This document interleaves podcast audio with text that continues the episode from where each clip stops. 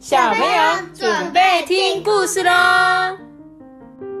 阿布这比，托比，艾比妈妈，你刚刚是什么阿班铅笔哦？那我你是你是什么？我是托比，你是托比原子笔，那是艾比妈妈，我是艾比妈妈钢笔，那我是水彩笔，你是什么？毛笔，托比 毛笔，什么笔的？托比水彩笔，托比色铅笔。好啦，那我们今天来讲故事，这本故事叫什么？大力士女孩哦。啊，大力士哈哈什么哈？你们有听？你们知道我小时候最常看的一个大力士的卡通是什么吗？哦，的胖不是是，啊是好像那个什么忘记了，普派，对，爸爸的谁老爸布布，我记得他会吃菠菜，然后就吃对，他就会变大力士，什么？什么，我没就普派啊，普派选手啊，普派水手啦，的哦，然后吃一吃菠菜啊。不，然后一吃进去口之后，他就会噔噔噔噔，它那个肌肉就会嘚嘚嘚嘚嘚嘚嘚嘚嘚嘚嘚嘚。你没看过吗？我没有哦我的天哪，我我们是没看过，但有听过。好，那真的是我的年代的卡通，不好意思，可能在听我故事小朋友也都没有听过，也没看过这个卡通吧。但是他爸妈可能有看过。好，那我们今天来讲这个大力士女孩哦。大力士海克力士完成艰难的十二项任务，成为了天神哦。但是呢，他却一点也开心不起来。他以为失去所有的家人了。再也没有机会听到孩子们叫爸爸了。还好姐姐雅典娜有预知的能力，偷偷的藏了一个她的女儿在人间呢。当海利克士知道自己还有一个女儿活下来，感到又惊又喜，迫不及待的寻找她的身影哦。海利克斯就说：“嗯，他他的脚发生什么事啊？”我说他女儿的脚可能受伤了，这样。结果雅典娜就说：“哼，还不是这个粗心大意的邮差赫尔墨斯，在送哥拉福去寄养家庭的路上，居然不小心把他给摔伤了。”嗯，所以我觉得这本故事应该是好像是是不是跟神有关的故事？妈咪，所以这是男生还是女神？他是天神啊，他是海利克斯，可能是一个力气很大的天神这样子。然后呢，他的姐姐姐姐帮他藏了一个女儿，因为他可能打了一场战嘛，所以可能家里的人都死掉了。然后呢，那个他的姐姐因为知道哦有预知的能力，所以他就把他一个女儿藏在一般的人间。然后呢，他所以他就说这个他的女儿叫做哥拉夫。然后他请邮差呢把这个哥拉福送去一个人他家，请他养。可是，在路程呢不小心摔断了脚，这样子。所以呢，这个哥拉福的双脚啊再也无法行走了。父亲啊，海利克斯呢十分的心疼，他想起了他的好朋友工匠之神哦，叫做赫菲斯托斯，他的脚一样呢不方便，没有办法走路。相信啊，他一定愿意帮助哥拉福。诶，哇！结果啊，这个赫菲斯托斯啊，他想尽办法，就说好，没问题，把这件事交给我，准没错。他为了哥拉夫啊，量身定做一个专属于他的秘密神器哦。海利克是非常的满意耶，这下子哥拉夫可以尽情的跟朋友们追逐了。哇，你看，他就有点像是做了一个轮椅的东西，让他可以坐在这个上面呢，跟朋友一起玩。只是它可以加速，然后它又不要这样。对，等下就可以加速这样子。但是几天后发生了令他担心的事情了。他写了一封信给雅典娜说：“哎，我想我的姐姐应该会有办法。”它上面写着：“亲爱的姐姐，我的女儿格拉福自从有了神器，行动虽然很方便，但渐渐的不再每天运动复健。我怕他的身体变得越来越差，这该怎么办呢？”弟弟啊，海克力士敬上。结果他的姐姐呢，她就说：“亲爱的弟弟，我知道有个地方专门照顾身体不方便的孩子，我想格拉夫可以在那里接受指导、复健，交给我来安排吧。”哇，格拉夫啊，在保育院跟着新同伴一起复健跟训练。大家渐渐的发现啊，她有着比别人还要强大的力量。哎，老师就说：“哎，我想格拉夫不是一般的女孩。”，格拉夫跟老师讨论之后啊，决定呢进入运动学校。他心想：如果成为运动员，我能选择什么项目呢？看着困惑的格拉夫啊，海克力士邀请雅典娜化身成为运动教练，在一旁呢协助他的女儿哦。所以他的他的姐姐有没有就化身成人类的那个运动教练，就陪着他的女儿这个格拉夫去寻找说适合他的运动。没想到啊，格拉夫第一次尝试推起健力港片，呢，就打破了全校的记录，就是什么举重。你知道吗？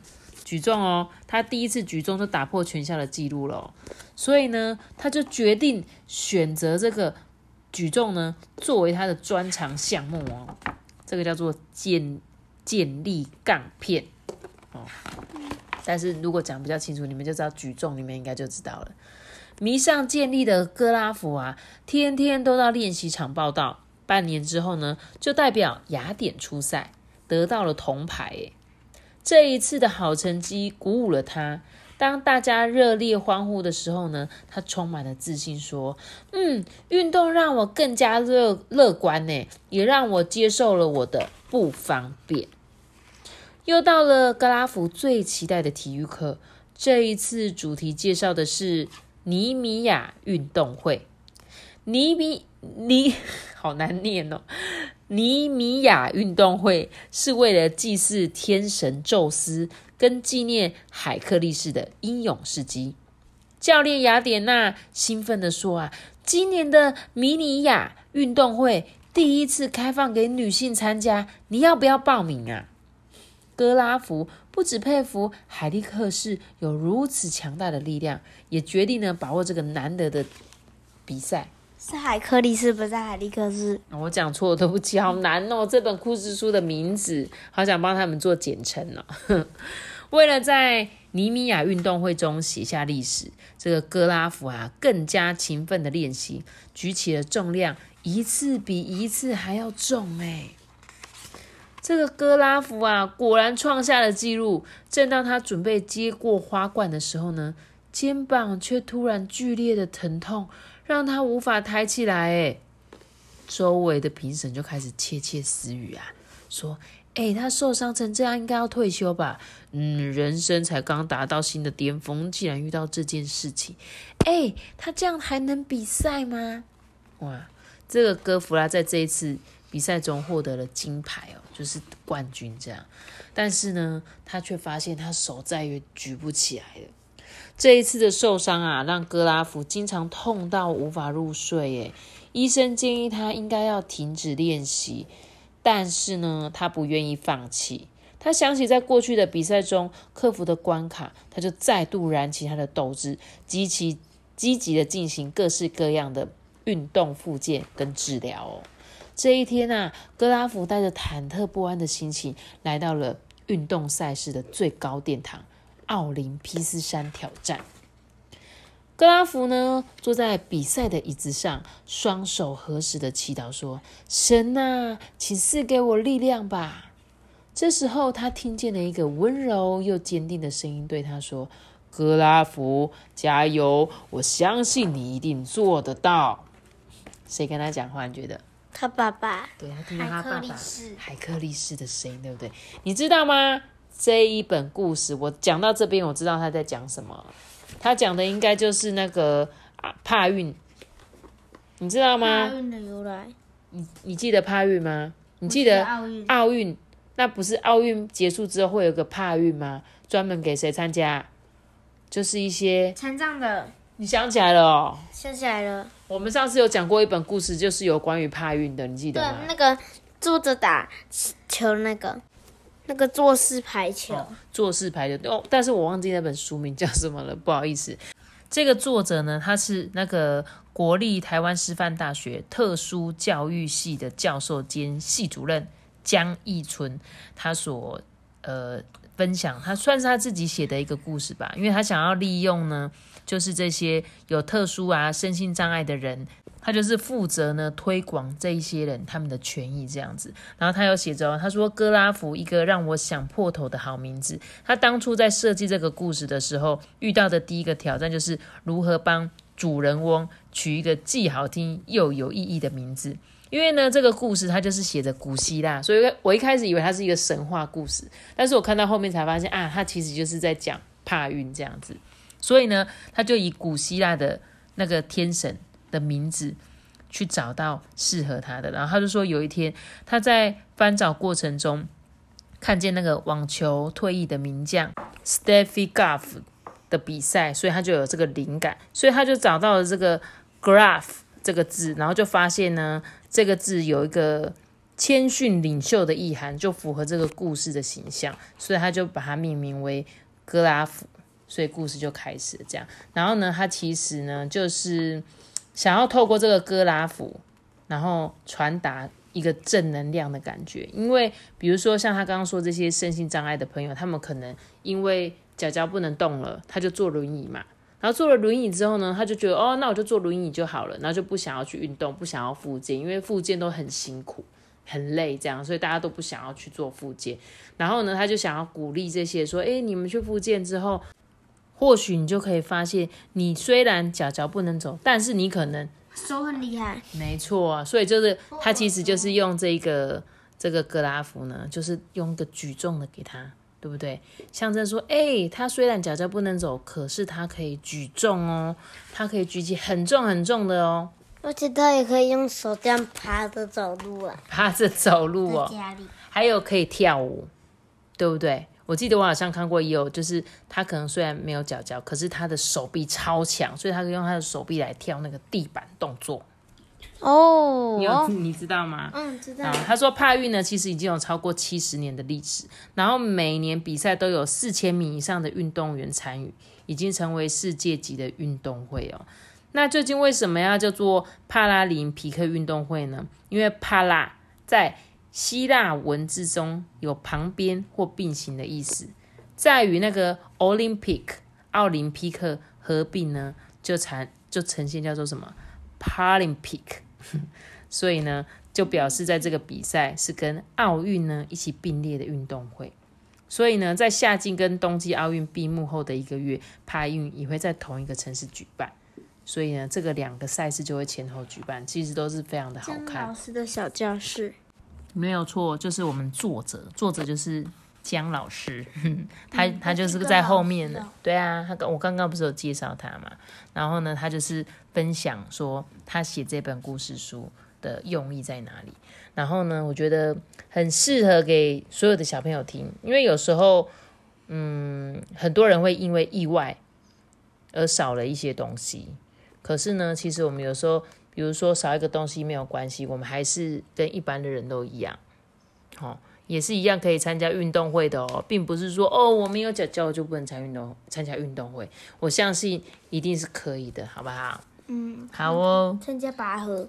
拔河，哎哎，所以这本故事书你知道是以谁吗？他说真的，这个人呢是这个林之慧的生命故事为蓝本呢，所以真的对，就是真的有一个小妹妹，这个林之慧，她就是呢像这个小妹妹一样哦。我来看一下，这边有写，她说林之慧是帕运的得奖好手，在二零零四年的希腊雅典，还有二零零八年的中国北京都得到了金牌。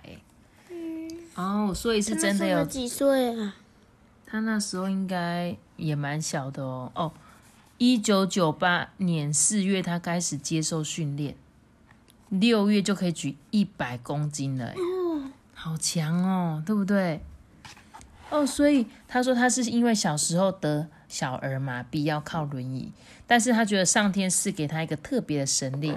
在第一次体检建立就举起了八十公斤的杠铃，所以因此踏上了运动员之路。哎，啊，后面就是有访问这个林芝慧他的心情哦，比如说他觉得行动不便呢，为你的生活带来哪些困难？他就说在于环境，因为他出去的时候要用轮椅嘛，可是呢，人行道上常常都被一些机车或物品挡住。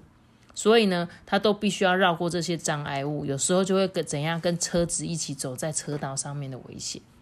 哎，所以这是一般人都不会遇到的情况。我完全可以感受到的是，因为在你们很小的时候，我要推那个娃娃车，嗯，我就遇到跟他一样，我就会觉得说，为什么这些人都车子都乱停，这样我娃娃车都不能推。但是当你没有这些需求的时候，你就会忘记这件事情。所以最少我们可以做到吧。如果有一天你们长大骑摩托车，就记得不要把人行道挡住。嗯嗯，怎么了？你不是举手吗？的伸懒腰，你在伸懒腰。还有他说他是什么时候开始接触健力的？就是像我们刚刚说，他说他是国三某一天放学的时候要去训，遇到要训练的学姐。所以他就觉得很好奇，就跟学姐去参观，这是他第一次认识这个运动。然后呢，他就觉得哎，好像蛮有趣的，就让他上场体验看看。结果没想到一次就举起了八十公斤。然后旁边的教练就觉得哎，他好厉害哦，就欢迎他去练习啊。所以他当时呢，根本就没有想到说他会变成国手还是出国比赛这样。然后一直到一九九八年，我们刚刚说他就开始训练啊，开启他的运动之路。然后呢，他说他每天哦拉筋加收操加起来大概一个小时，然后一天大概要花两到三小时，或者是更久的时间来训练。然后他有一个很难忘的经验，我们来看一下。他说在二零零二年的韩国亚洲运动会呢，他呢不止因为获得了金牌，过程也非常的惊险刺激。因为建立的比赛规则是每一个运动员有三次上场试局的机会，并且决定自己的重量。如果失败呢？下一次试局的重量只能持平，或者是往上加，不可以减少。当时呢，他前两次的试局都失败了，只剩下一次机会哦，不是成功获得金牌，就是失败回家。而且呢，没有排名，也没有成绩，非常的紧张。所以他就想说，他一定要冷静下来，把第三次举完。结果呢，最后他成功了，拿到他人生的第二面金牌。哇，好励志的一个故事，对不对？然后他有说，他在二零零九年就被诊断出撕裂伤，哎，真的就是刚刚我们故事说的，他是不是得了金牌之后手就受伤了？然后当时的医生就建议他开刀，但是因为他不停的训练嘛，这些撕裂伤根本就不会好，一定要靠手术啊。可是他当时很害怕开刀之后就不可以再回到那个赛场上面，所以呢，他就用很多整骨啊、针灸的方式啊，但是一直到了二零一六年呢，哎，整整七年的时间呢。他的手开始严重的抗议，不但没有好转，成绩也卡住了。所以呢，最后他才决定去动手术。然后动完手术之后呢，还挂着绷带就开始拉筋复健。所以他说，现在回想起来，当时连举手都有困难，而且手里全是积血、积水跟充血，现在却还能再回到赛场上，真的是很神奇。哇，哎，我觉得你们可以有机会去查查这个林智慧的新闻。对你应该可以看到很多很多有关于他的报道，而且我觉得他算是蛮励志的一个故事。然后用他的人生历练呢，画成了这一本故事书，叫做什么？大力士女孩，真的是很适合他，对不对？哦，你们喜欢这种故事吗？我蛮喜欢的。你喜欢这样真实的故事，对不对？然后用童话的方式表示，好哦，推荐大家哦，好吗？那今天的故事就讲到这喽。记得有了许个大大的旋钮，记得记得订阅我们，并且关注五星哦，拜拜。我们下次见，这个拜拜。大家拜拜。你是怎样？拜拜。